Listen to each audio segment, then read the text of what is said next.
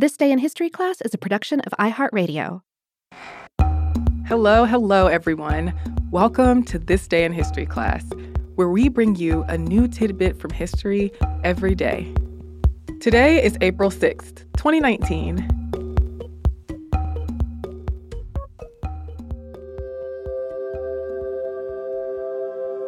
The day was April 6, 1846. Dred and Harriet Scott, an enslaved husband and wife in St. Louis, Missouri, each filed a petition to get their freedom from slavery. At the time, pro-slavery and anti-slavery factions were at odds with each other, and the federal government was forced to draw a line through the nation that separated free areas and slave areas. Missouri was a slave state, but it did have laws that if an enslaved person went to a free state or became free, then that person was forever considered free.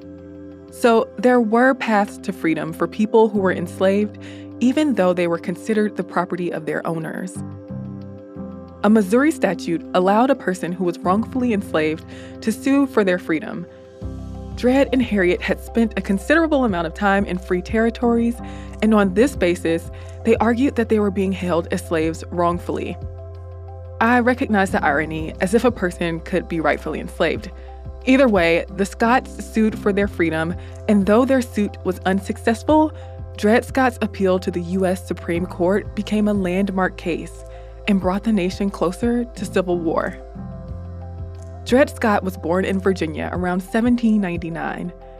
The history of Scott's ownership from the time of his birth is fuzzy, but it is clear that eventually Peter Blow and Elizabeth Taylor Blow were Dred's owners. By 1830, the Blow family and their 6 slaves had moved from Virginia to Alabama to St. Louis and Missouri when they ran a boarding house called the Jefferson Hotel. Dred went with the family to St. Louis, but soon after they moved, Elizabeth and Peter Blow died.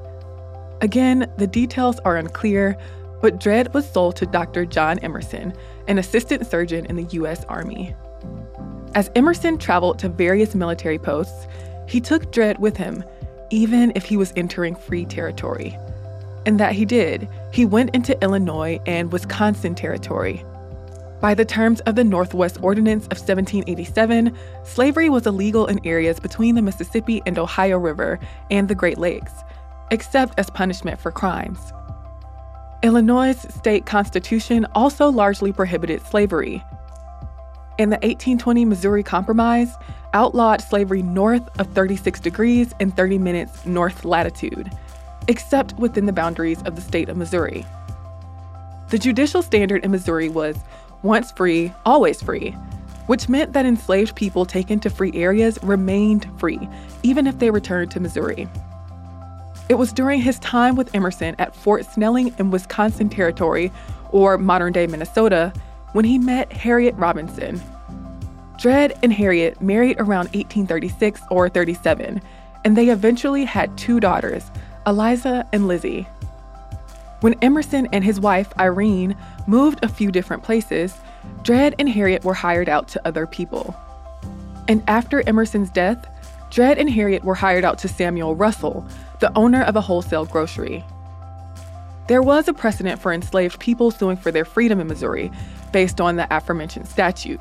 But it wasn't until 1846 when Dred and Harriet Scott decided to follow the path other enslaved people had and filed suits against Irene Emerson in the St. Louis Circuit Court. Dred might have waited until this time to file a petition because he was unhappy with his family being hired out, because Irene was planning on selling his family, or because he had offered to buy his family's freedom and was turned down. But what's well documented is that Dred and Harriet filed a petition to sue for their freedom based on their residence in free territory on April 6th. With the support of their minister, John Anderson, and the Blow family, which had become involved in abolition, even though they still owned slaves. John M. Crumb accepted their petition, and Irene pleaded not guilty to charges of unlawful imprisonment and assault and battery.